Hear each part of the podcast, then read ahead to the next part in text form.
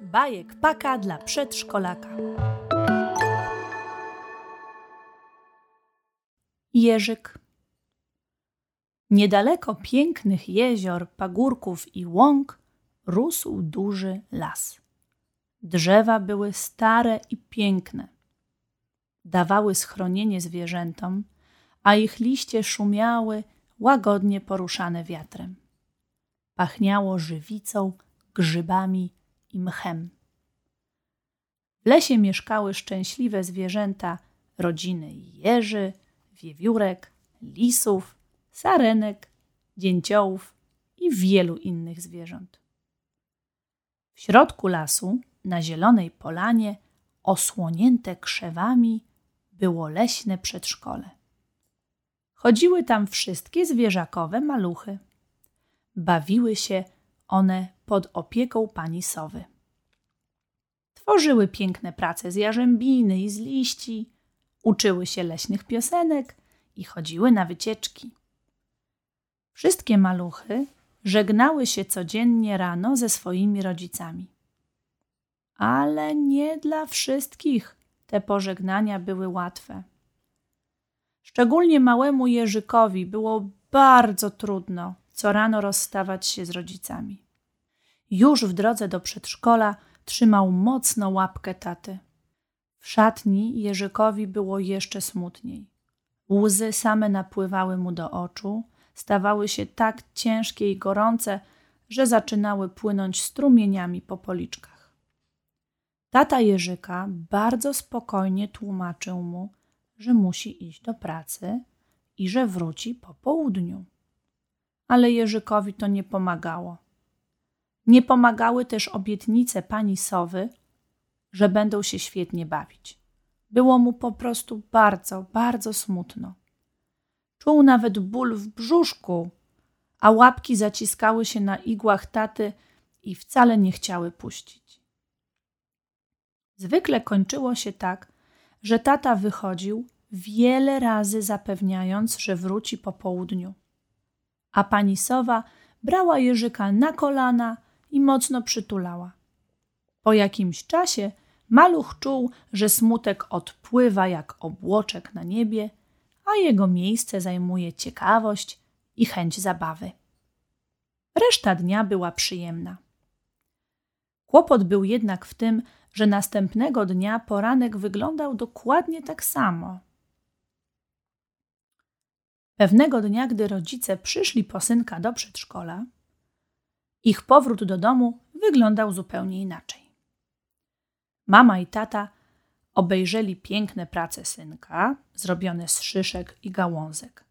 Jak zwykle pomogli mu zmienić buty, założyli czapkę i wyszli z przedszkola. Po drodze też jak zwykle skręcili w prawo, a za dużym kamieniem w lewo. Tylko na skrzyżowaniu ścieżek, zamiast w stronę domu, poszli inną drogą. Dokąd idziemy? zapytał Jerzyk. Pójdziemy dziś na lody do lodziarni pana Borsuka, powiedziała mama. Juhu! krzyknął Jerzyk i podskoczył z radości. Cała rodzina zamówiła ulubione lody poziomkowe i usiadła w słońcu na małej polance. Siedzieli tam razem, jedząc smakowite lody i wygrzewając się w słonku. Wszystkim było bardzo przyjemnie i spokojnie. Wiesz, powiedział tata do synka po chwili. Widzę, jak trudno jest ci się z nami pożegnać rano w przedszkolu. Tak, przyznał smutno Jerzyk i liznął swoje lody poziomkowe. Nie lubię pożegnań. Mm, ja też. A wiesz, co się wtedy czuje? zapytała mama. Smutek. Duży smutek. O taki, powiedział synek i rozłożył swoje małe łapki tak szeroko, jak umiał. Tak, czujemy smutek, kiedy się z czymś żegnamy, prawda? powiedział tata. A taki smutek przy pożegnaniach ma swoją nazwę, wiesz? Jaką? To się nazywa tęsknota. Aha, zamyślił się Jerzyk. Kiedy kogoś bardzo kochamy, a ta osoba znika, to czujemy właśnie tęsknotę, powiedział tata.